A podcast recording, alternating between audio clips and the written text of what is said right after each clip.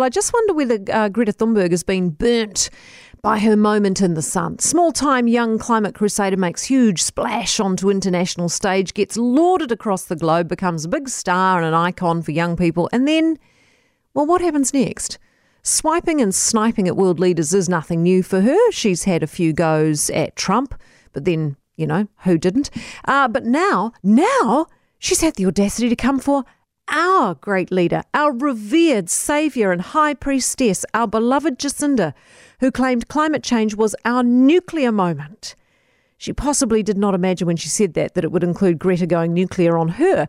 Thunberg has said Ardern knows nothing about climate change. She says Ardern's doing nothing and that our greenhouse gas emissions have not fallen under her watch. Whatever would Greta think? If she knew of our recalcitrant, high flying Green MP, James Shaw, what if she knew the co leader of our greenest party of them all was zipping around the globe to talk about climate change?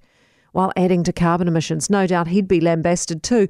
But neither Shaw nor Ardern have any cause to take anything Greta says personally, of course, given she's lashed out at every politician around the world and basically thinks none of them are doing a good enough job, which begs the question what is good enough? Ardern has called the climate change, uh, the climate emergency, life or death, but also said that, you know, these things take time.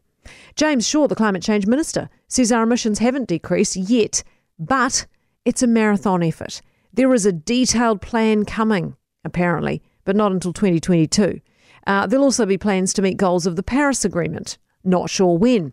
Uh, but back to Thunberg. The past three years have been spent dedicating her life, words, and time to the climate crisis. She says of that that she thinks naivety and childishness are sometimes a good thing.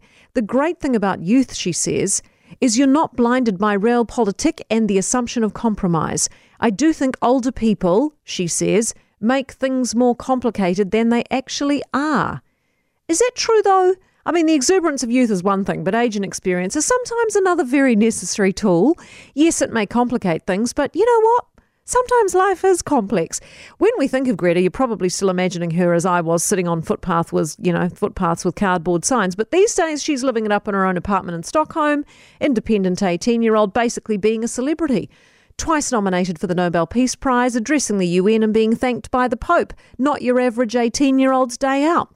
So, how do we take her latest jibe in our PM's direction? I'd say we probably take it on the chin and move on. Hawkesby.